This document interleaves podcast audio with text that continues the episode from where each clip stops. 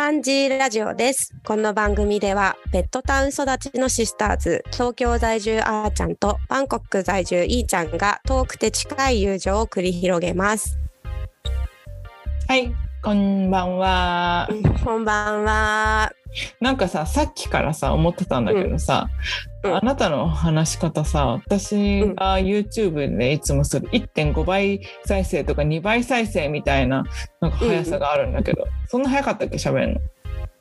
え、多分話したいことがありすぎて、早くなっちゃってたとは思う。まあ、もともと、ほら、たくさん話すしさ、あのーラーちゃんかな？ラリーとかに一回言われなかったっけ？君たちのは、あのー倍速再生しないって言ってたよ。あちょっと記憶に ございませんでした。普段は倍速してるけど、みたいな。そう。あと、ほら、さっき、もう2時間15分すでに話してるんでね。これ撮る前に。本当だよ、もう。話すこと尽きなさすぎて、でもいっぱい話したいってなったからめっちゃ早口だったかもね。はい。はい、早口についてでした。早口についてでした。はい。えはい。また予告通り2週間に1回はアップしたいという欲望と希望と目標のもと、はい。今日は、うん。いーちゃんが半年ぶりにタイに帰って、で、1ヶ月が経ったということで、そうだね。ちょうど1ヶ月。い今日10月14で、あのータイの航空に、空港に降り立ったのが、航空に降り立ったそう、9月14日だったんでね。本当にあ丸々1本当にそんなヶ月。ぴったりだったんだぴったり、ぴったり、ぴったりなんです。まあ、タイってどうよっていううん話ってことですよね。半年ぶりのタイ変化してましたかっていう話。うーん、なんだろうな。あの、人がいっぱい街にいるなと思ったね。ココロナ終わったなっていうそれって感じ日本よりって感覚なの？あーいや前のバンコクっていうこと、半年前に比べてって感じかな。街に人が溢れていると感じるし渋滞が戻ったなっていう感じがすごいする。なんかバンコクの渋滞ってああこんなだったなみたいな。ちょっと実感見誤っちゃうみたいな現象が起きたね。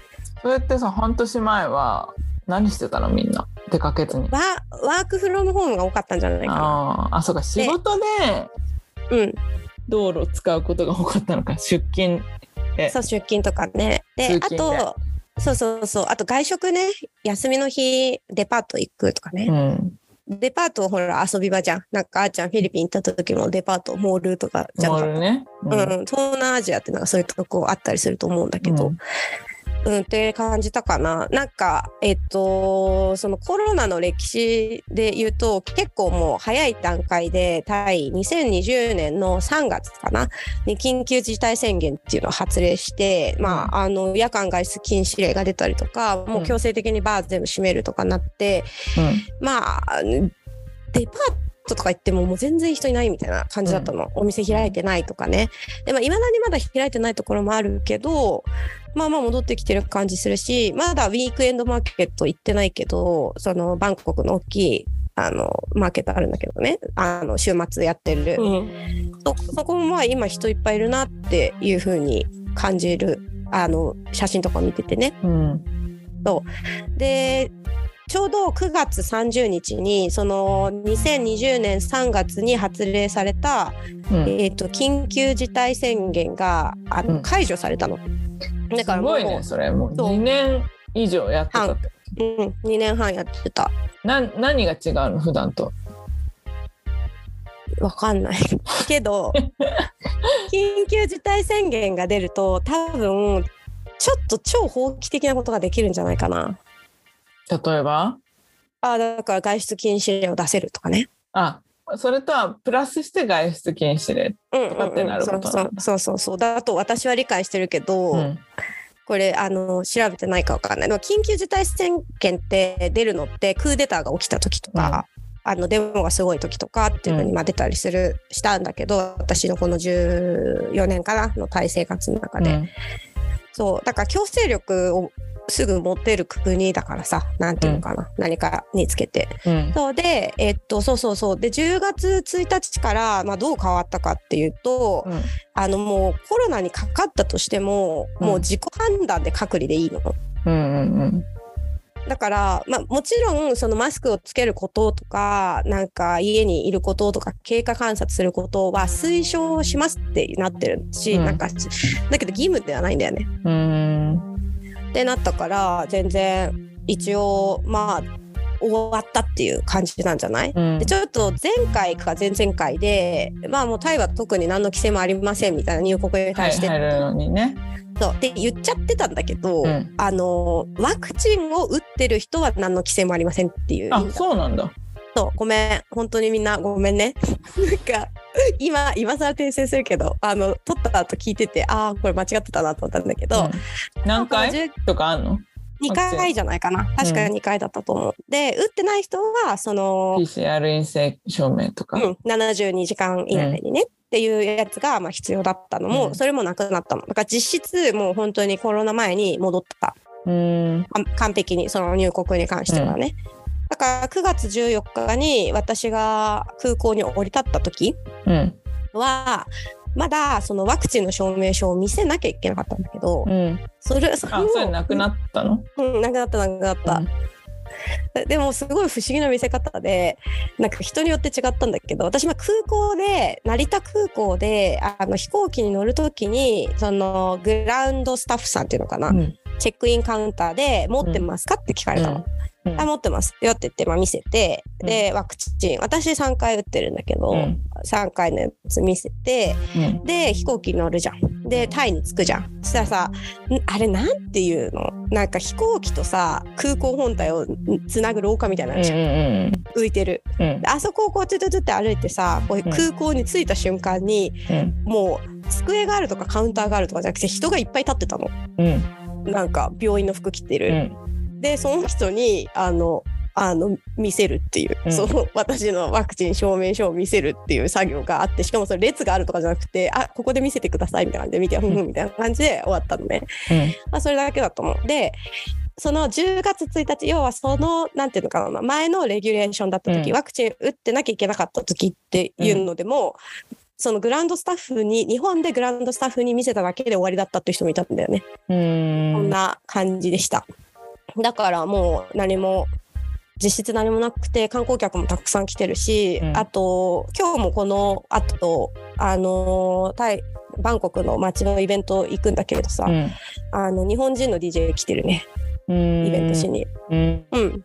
であとそのタイ帰ってきてからうん。いろいろ仕事でリサーチでまた東北タイのうん。あのー田舎の町に行ってたけど、それも台湾のアーティストのリサーチだったから、もう全然普通に入ってこれるってそう。それがまあそうねタイってどうよっていうのだとあれだし、そうね。あとはやっぱり大麻がね合法化されたから、はいいつだっけあれ。オールタイムがねなんか医療用大麻は前からだったんじゃなかったっけ？そうそうそう。医療用大麻はそうなんだよね。うん。えっ、とね、2020年、に22年の6月9日うん。にロックの日。大麻。おロックの日。あ、なあ、そういうこと、ロックだねってこと？そう。大麻が規制薬物のリストから除外され、家庭栽培が解禁されるってなったんですね。うん。うん。でも一一応なんだけど、うん。医療医療等を目的とする使用や栽培っていうあ一応そうなんだ。一応そうなってんの。で引き続き娯楽目的での使用は認められておらず、公共の場で大麻を吸引することなども禁止されています。これあの大使館からのお知らせ、うんうん2022年の7月ね。うん。うん。で日本では大麻取締法に基づきとかでこれあの日本のあの、うん大使館のあれだけど、うん。あ日本に大麻を持ち込もうとした場合には あの処罰の対象になりますよと。うんうんで、あのーまた国外において大麻をみだりに栽培したり、みだりってすごいよね。あの所持したり、譲り受けたり、譲り渡したりした場合などに罰する規定があり、罪に問われる場合がありますって書いてあるね。うんで、ただ、あの、まあ、これいくつかあるんだけど日本およびタイの法令を遵守の上トラブルに巻き込まれたりご自身の健康を損ねたりすることがないよう安易に大麻に手を出さないようにご注意くださいって書いてあるってことは、これさ解釈難しいけどさ、うん安易に大麻に手を出さないようにご注意くださいってことは手を出してもいいっていうふうにこう聞こえるよね。まあほどほどにってことみたいになるよね。そうまあまあだだから。そうそうう。そう。だから一番本当に街の景色が変わったなと思うのは普通に売ってるうん。み道端で普通にタイマー売ってて、ね。ま、街中で売ってるしそれってさ医療用だって言ってるけどみたいな話は関係ないの？もはや。全然関係ないね。どうなってんの？それが取り締まれる可能性はあるこれから私の予想ではこれからなんか要は関係法関連法案みたいなやつが、うんは関連法っていうのかな？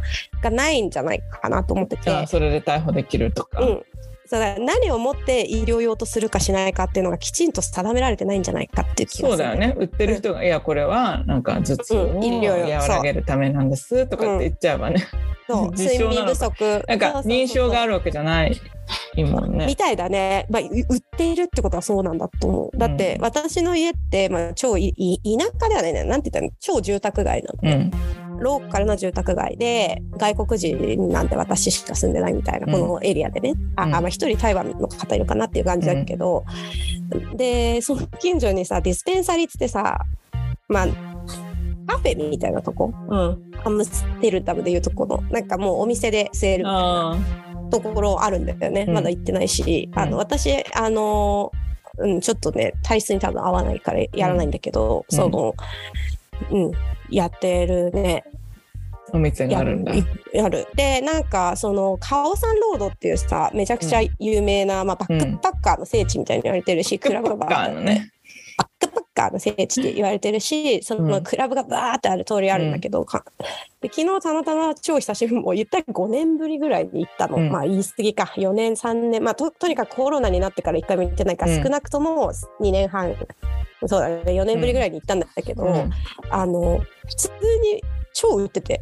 うんもうなんか普通に道端で売ってるって言ってもまあさすがに住宅街とかねそこら辺で売ってるわけではないからそういう、うまあ繁華街に売ってんだけどうんもう3歩歩いたら売ってるみたいなうん感じだったよ。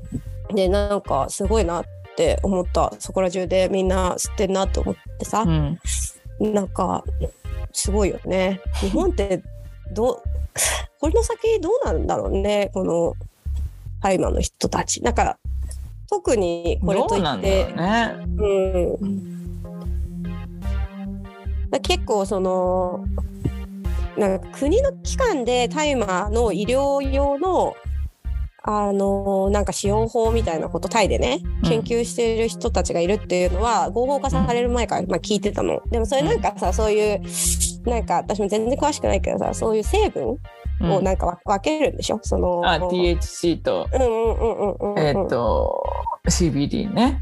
そうそうそう。そういうのそう。だ CBD オイルみたいなのは、もしかしたら、うん、っていうのあったしうん。なんかたまたまなんか、まあ、とあるお仕事をもらってなんかこうインタビューに行ったところの人がレゲエのお兄さんでうんでで話聞いてたらその人はなんかそういう国の機関に協力してるって言ってて、うんあやっぱレゲエのお兄さんとかって第一人者になってんだなってまあねあの神と交信するために必要だからね。ジャーとジャーのねジャーとね。そうそう、ジャーの、ジャートの。だからね、まあそんなのがやっぱり、まあタイにい今、2022年にいるってなると、うんその、その変化を感じると。うん、感じるね。だし、うん、すごい利益率が高いって聞くからね。もあーでもさあれどうなの、ま、道端で売ってるのは質がとかさそういう話う。なんああ、あるかもしれないね。もしかしたらね。で、あとね、ひたすらおしゃれなお店とかもあるんだよね。ああ質がいいのかな。おしゃれ。うん。うん。そう。だからなんか私のそうそう友達とかとそう友達の友達とかもそういうお店やってますっていう人もいるし、うん。イベントでなんか DJ イベントみたいな、まあ、今日のはさすがにそういうなんかのフライヤーに書いてないけどうん。今日お出しするタイマーはこれですみたいな。うん品種が書いてあって、なんかどういうなんか効果があるみたいな、うん。そのリラックスが強いとかなんかってあるらしいんだけど、がうん。いうのが普通にフライヤーに書いてあったりとかするね。うん。すごいよね。すごいっていうか、てかそもそもなんで大麻ってあの禁止されてるんだっけ？みたいなね。なんかわ読んでないけど真面目になんだっけマリファナの話をう。ゆみちゃんの？うん読むよみちゃんの佐久間よみちゃんのよみこ先生の。まあだから、うん、まあそんな感じ。だって、普通にさ、あの、い田舎の、その、田舎のっていうか、ダンサイという町に行ってるけど、うんあのーまあすごい、ラオスとさ、タイの国境地域にある町でさ、うんあの、まあ田舎ですよ。普通に、あのー元天然環境省で働いていたオフィサーの、もう体感したおじさんが朝、ガンジャティー飲んでるからね。ティーティーねティー飲んでるからね。ティーもあるんだねそうそうそう。だし、なんか普通にお花買って、なんか自分でオイル抽出してる、飲んでるっていう、まあ本当に不眠症みたいな、眠れなくて困ってるっていう人もいる。だからそれも医療目的っていう感じだと思うけど、うんうんがいますね。いやだから不思議だよね。なんかさその植物で禁止されるっていうのはさ不思議な感覚だよね、なんかえ別にその辺でどうにか。なんかケミカルなものはわかるけどみたいな。うんうんうんうん。植物だったら誰にでも手に入れる可能性はあるのに、そうれをなんだよ禁止するね。っていうのはさ他にある？何？騎士の実とか？なんかわかるまあそうだね。禁止禁止されてんだっけ？されてんじゃない？あと、あ、わかんない。また適当なこと言ってるって友達に言われそうだけど、こんな。まああれじゃあ日本ではキノコダメでしょ？あー。昔はだって合法だったんでしょ、うん、?90 年代のクラブキッズとかで全然やってたわけでしょ？うん。そう。えそれもそっか。基本はナチュラリー生えてくるものなのか。うん、キノコはね、そうでしょうね。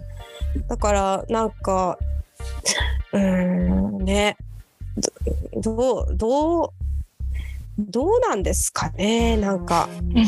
えそのもうタイマービジネスみたいなのやってる人たちたくさんいるからさ日本の会社も1個やってる人いるしね、うん。バンコクでね。うん。あと多分なんかでっかいな要はそういうファームみたいなの持ってる大きい会社もタイのねあるって聞いてるし、まあこのまんまでもなんか眠れないとかさ頭が痛いとかさ、なんか、なんかこうこのがあるんだったらで害がないんだったらね、うん。まあいいんじゃないかなとは思いますね。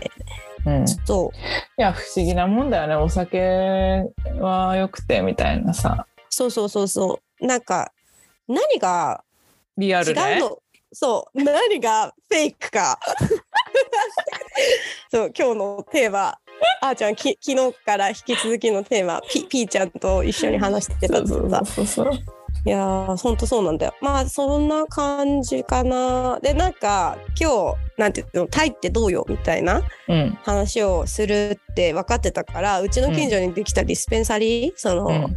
タイマー出してるとこ行こうかなと思ったんだけど、うん。まあ、行け行けてませんね。うん。行ってないですね、そうまあ機会があったら行ってみようかなと思うけど、うんうん。まあ私はほらお酒飲めちゃうからさ、うん。そうだね。うん。お酒飲めてお酒に酔えるからそのうん。嗜好も、嗜好品としては多分そんなに、うん、いいんじゃないかなって思うけど、うん。うん、そう。でも結構ね、あのーいろんな国の人が来て楽しんでると思うよ。なるほどね。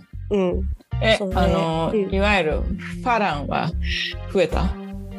あいっぱいいるね。いっぱいいる。あ旅行できてる？旅行できてる人いっぱい見るね。あそうだからマスクをすることは推奨してるけど義務ではないっていうふうに言われてるけど、うん。みんなしてんだよね。やっぱり。タイ人の人は。うんうん、そうでも西洋人の観光客の人とかしてないね。うん。してる人見たことないかな観光で来てる人。うん。暑いしねめっちゃね。だうんから、そりゃね。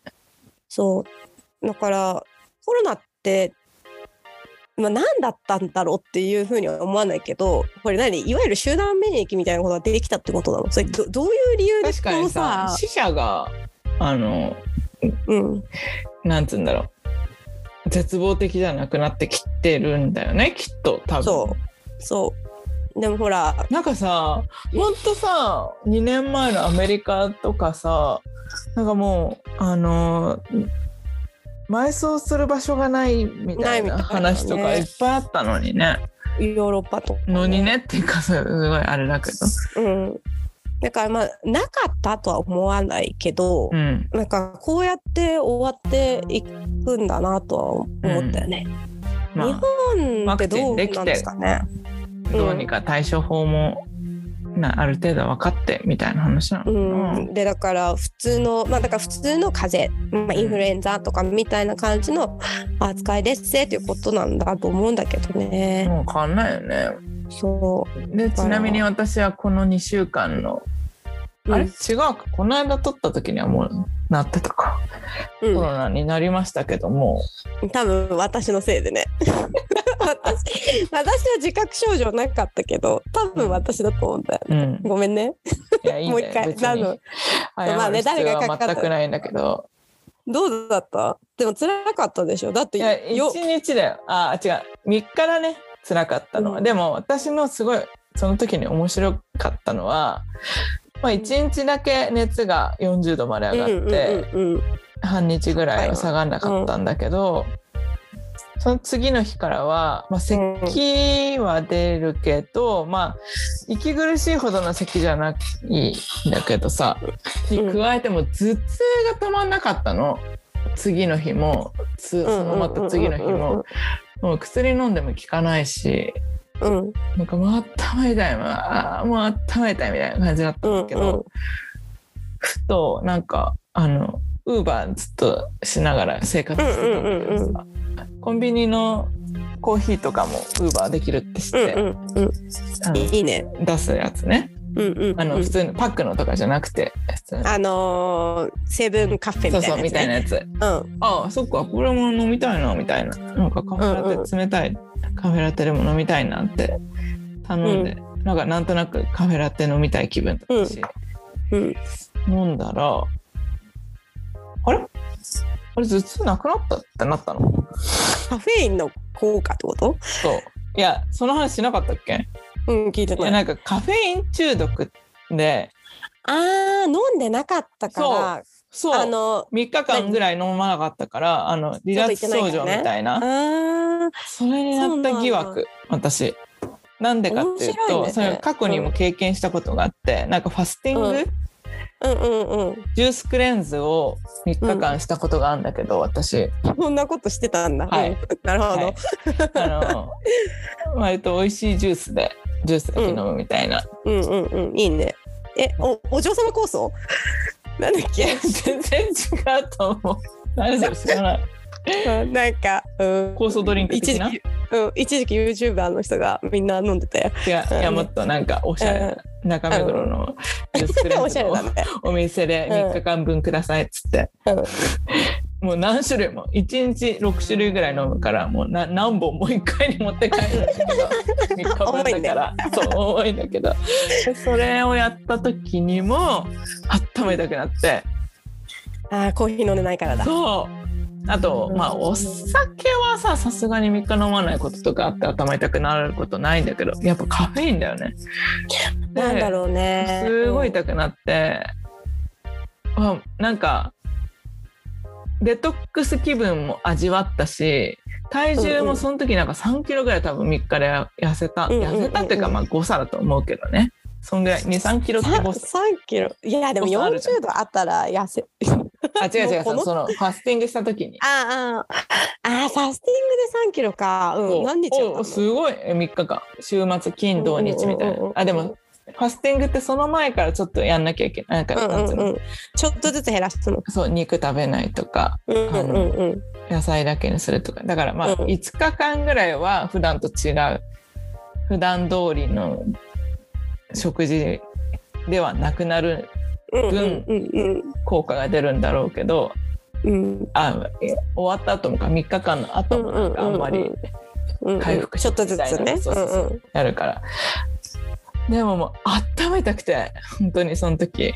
もうやんないと思ったんだよね。ねあやっぱ。あれと同じ感覚だって思った。あそう。だやっぱ面白いね。コーヒね、ーだ、なんだろう。でもさ私さ別にさコーヒーさうん。一日何杯も飲んでるとか全然ないの、せめて一杯は飲んでるけどう。ん。それだけなんだよね。えそれ毎日飲んでるんだね。うん毎日は飲んでると思う。ほぼそれあれじゃあヤシ君に あのヤシ君ってあのひあの素敵なコーヒー屋さんのお友達うん。お友達って呼ばせてもらうけど とかさ聞いてみたらいいかもね。ありますかって。えでもむしろヤシ君とかになレベルになったらさうん。飲まない3日間飲まないとかないでし 仕事だもんね。ょ、うん、私ほらあのコーヒー全然飲まないからさ。ああうん。あのなんて趣味？し趣味ってななんていうのかな？あの毎日は飲まないかな。そのうん。コーヒー屋さん行って、まあ、飲んでもカフェラテとかかな？いやでも私もそうだよ。飲んでもカフェラテとかでもさ少なくともまあカフェイン摂取するからさ、摂取する。でうも、ん、あの確かに私カフェイン全く取らない日ないかもね。お茶飲むしね。そうそれもあるじゃん。うん。少なくてもコップ一杯は毎日飲んでるうん、わけで、うん、何の話？な なんだっけ？なあコロナコロナ話の経験 かやそうだから私はコロナ1日よりもずつあとなんかちょうど仕事なんか休め完全に休めなくてちょっとメール見なきゃみたいなのとか、ちょっとこれうん返しとか、うん。今返しとかなきゃみたいなのが頭痛しながらあったのがなんかえなんでしなきゃいけないんだろうとか思いながら それが辛かった。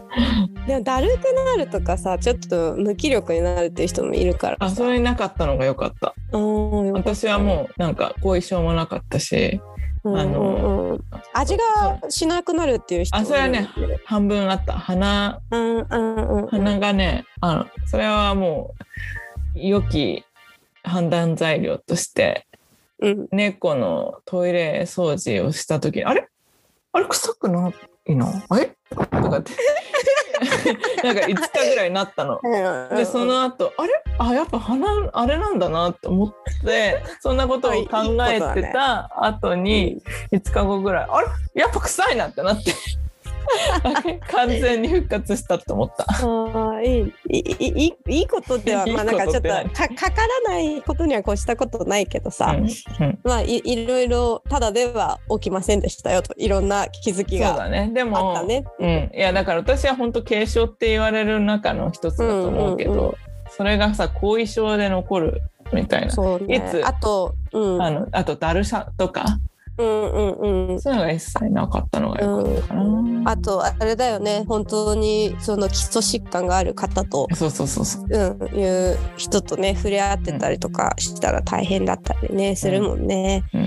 うん、ね。でもなんか、あそうあとそうそう。うん、濃厚接触者があの いいちゃんぐらいしかいなかったっていう。あそうそうそうそう。てかもうなんかさ6ヶ月日本にいてまあ普通にいろいろまあいろんな仕事をしたりまあなんかご飯行ったりさ、うん。まあ、飲みに行ったりさしてて何もなかったのにさうん。本当に帰る直前最後じゃああーちゃんとご飯食べようって言った時にだからね多分ね、うん。これ私が自覚症状なくてかかってたパターンだと思うんだよね。うん。だってあーちゃん私以外と食べてないでしょ。うん。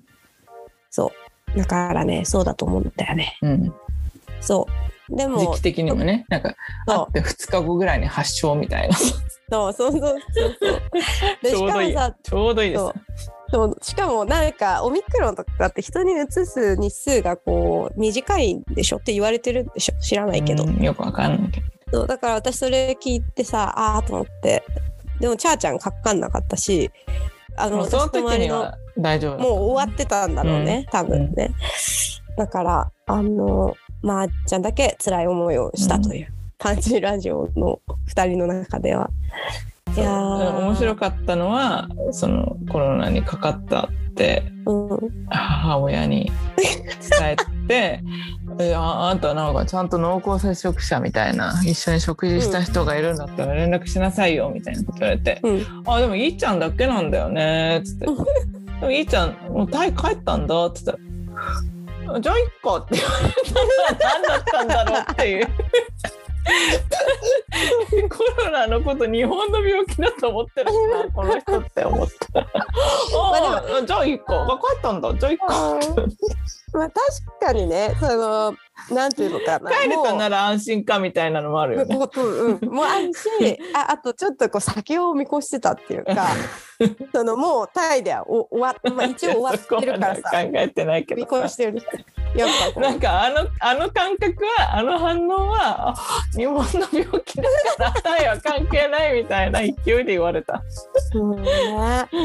え今日本ってやっぱりまだまだ隔離もありますみたいな感じなのかな隔離はでも10日間が7日間に減ってうん。とかだね。ぐらい？あそうだよね。のうん、私の時点ではもう7日間に減ったけどうん。なんかさでもさうん。不思議なのがさ、7日間から10日間に減りましたが残りの3日間は、あの気をつけて生活してくださいみたいな。なんか、隔離はしなくていいけど注意期間みたいな、会食は避けてくださいみたいな。なんかそういう話だったよ。うん。ねねなんか周りでコロナにかかってる人っていっぱいいる。あでも亡くなっちゃった人もまあいるんだよな。前の会社の人ね。それはすごいすごいね。まあそうだから、うんそうなんだねと思ってさ。まあいろいろコロナの件はあの人々の分断を呼ぶってちょっとあれなんだけど いろんな考えの方考えの方の人がいるからそうね。そうあれだけどでももう単純にもうその世界をた旅普通にできるようになってほしいって思ってたからさ。うん、まあこのうん、収束に向かうというのは喜ばしいことだなと思います。でなんかさえー あのーで友達がプーケットでさ結婚式あげんだけどさ今度ね、来月。で、まあ、その人の家の人たちもそのワクチン打たない派の人が多い家なんだね。うんうん。その友達自身は打ってると思う、確か打ってるはずかな。わかんないけど、まあだからタイを選んだっていうところあるらしいんだけど、なんかそれでさその入国制限とか調べるじゃない、うん。その渡航するのに、うん。でみんな帰る時もさ調べるけどさ、日本のさウェブサイトの書き方わけわかんなさすぎっていう。ああ最新情報がどれかわかんないよね。でうん、最新情報も分からなければえ結局何をしたらいいのっていうのが分からなさすぎわかるわかる。てこの間私もあの外国からゲうんうんスト来るからさ、調べてたけどえっとどどこを読めばいいのってなった。結局、えー結局どれを読んだら正解なのってなったわ。うん。でなんか、まあ、ちゃんと全部読んだらあまあなるほどなって思えるんだろうけど、うん。うんククリックいっぱいさせられてさ。そうそうそうリンクがねなんか PDF につながったりとかね。あれ。あとなんか外務省と厚生労働省とで情報があったりして、そうそうでなんかあのまあし私バンコクで知り合ったアメリカ人だと思うんだけどの翻訳やってる人いるの。日本語と英語のね。えー。そのそう。でその人となんかちらっとその話してて。う、そしたらあの今もタイに住んでないけどねその人。うん。あのいやーあれはちょっと日本人でもえーっとで結局どういうことって思いますわ。あの文章って言ったら。いやーあれは相当な訓練を積まないとあの文章は書けないとか言って。あのな誰どうどういう相当な才能がないとあんなに分かりづらくは書けないって言ってたよ。なんか霞が関文学ってやつだよね。本当にね。いやまあね難しい、うん、そんなそんな感じかな。あとはまあタイレポートといえばソムタムあのパパイヤサラダ食べてます。今日も食べました。タイ料理はやっぱり美味しいよね。食べたいな。この間さそういえばさ、うん。いーちゃんからもらったなんかタイうんうん。グリーンカレ料ーレトルトかな、うん。レトルトペーストかな？ペースト。あるからそういえば使おうと思ってあの、うん。ナスとか玉ねぎとか鶏肉買った後に、はっココナッツミルク忘れてたと思って。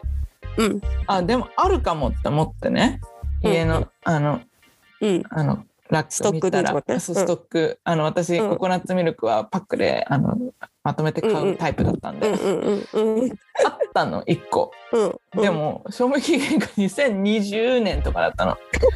で紙パックのさもうちゃんとパック密閉されたやつ、どうしよう。いけるかもしれないなと思ったけどうん。なんかヤフー知恵袋とか見うてん。さすがに2年とかは無理みたいな 話とか書いてあって。であうーんじゃあまあちょっとここは今日はグリーンカレー諦めて捨てるかって思って開けて捨てながら、うん。これ匂い全然普通だなと思ってうん。これいけたなとかって思ったんだけどどう思いますか？2年前の賞味あ期限の紙パックの密閉されたココナッツミルク。全然ね色味とかも真っ白だったしーうん。匂いも臭あの普通のココナッツミルクの香りだったんだけど。いけないんじゃないかな。いけない。なんか逆にカレーカレーペーストの方はいけんじゃないかなって私ちょっと思うの。あそれは全然新しいんだけどさ、うん。ああそう。うん。なんかうんそのそれがなんかが賞味期限。まあまあうんなんとかいけんじゃないかな気がするけどうん。普通に密閉されてないココナッツミルク多分腐りやすいはずなの。うんうん普通の一般的。あ開いてたらね、うんうんうん、うん。そうそうそうと思うんだよね。わかんないけど。だから正解。それでよかった。そう。捨てました。私。そう。なんかやっぱりさその牛乳でも作れるし作るだか。らねそう、うん、味違うんだよ。豆乳そう豆乳でもあったんだけど、うん、でもやっぱやっぱりココナッツミルクが食べたいって思って。うんそう。それはそう思うよ、うん。そう。やっぱタイ料理美味しいよ。うんあと。そうだそれでまあ。ココナッツミルク買おうと思って買ってないや。じゃあココナッツミルクこ粉粉のココナッツミルクあるめねあれ便利よね。便利だよね。じゃあ買って帰るよ。あ、うん。買って帰る。私また100円ぐらいで買えるもんんねタイで。うん。めっちゃ安いよ。2回分ぐらいになるし。そうそうで何が一番あれかあってさ。れどっかに日本でも買えるんだよな。うん。液液体じゃないっていうのがポイント高いんだよね。あの液体のココナッツミルク重いしああそう持って帰る時、うん。うん、持って帰る時重いし、あのまあかさばるし、うん。あと手荷物で持てないでしょ？うん。たたくさん。そう。っていうまあタイのあのあるある。でも日本で昔はナンプラーなんて全然さなんかちょっとアジア食材屋さんとか行かないと買えなかった、ね今スーパーで買えるよね。うん、普通に売ってるからさ、もうなんかそうやってみんな普通にナンプラーとか食べる世界線なんだなってうん。思ってさ、昔さイワシの絞り油って船の日本でも船のうんうん、ランプとかに使われてたんだって、あそうなんだ。っていうのをこの間瀬戸内海行って。ああ言ってたね。あどうだった？聞いて。せあ瀬戸内。まあその話はしないんだけど。あなえナンプラーのこと？って言うんだった、うん ナンプラー使ってたってことって。でもナンプラー発酵させるからちょっと違う。油だよねもんね。だからしょしょっつるとかが近いんじゃない？魚醤ね。魚醤魚醤。ナナンプラー美味しいよな。そう。あとまあ最近私がハマっているっていうのはあのタイラーメンって言われるやつじゃん。クイッティアオっていう、その米の麺とかさうん。入れて食べるのの中にラオスとかってねあのエビの味噌みたいなの入れるの？えエビの味噌って意味じゃなくてちっちゃいエビを発酵させて作った味噌がうんうんうんうんめっちゃ美味しいの。それ買って帰るわ。それを入れて食べるんだけどそのもう先ほどから品質単語断裁っていう東北タイのあんまり言ってないよちなみに。あ本当？あんま言ってない、心の中で言った。東北タイの町とかラオスの国境に近いからさうん。あの普通にお店買えるんだ。うん、お置いてあるんだよねその、ヌードルショップに。うん。それ入れて食べててさ。まあ塩が強いもんですからさ。むくんじゃって。うん。むくんじゃって。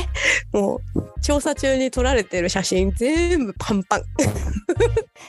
でも美味しいよ。だから買って帰るわ。うん。ペースト。うん。それはおすすめかなまあなんか。え最後タイ料理の話？うん。タイってどうよ？タイそうだね。まあ一応、まあ大麻の話して、まあコロナの話して、あと大きく変わったかな。でもなんか街に活気が戻ってきてんなとは思うね。うん。でもそれ東京もでしょ？うん、うん、いやそうこの間の火曜日からピザなし、なんかああーニュースになってたってね。そうそうそうそうそう。そうたださめっちゃ高いよ今。航空券。ね。で今日なんか朝のニュースで出てきた白人の初老、うん。初老じゃない、うん。年配の夫婦、うん。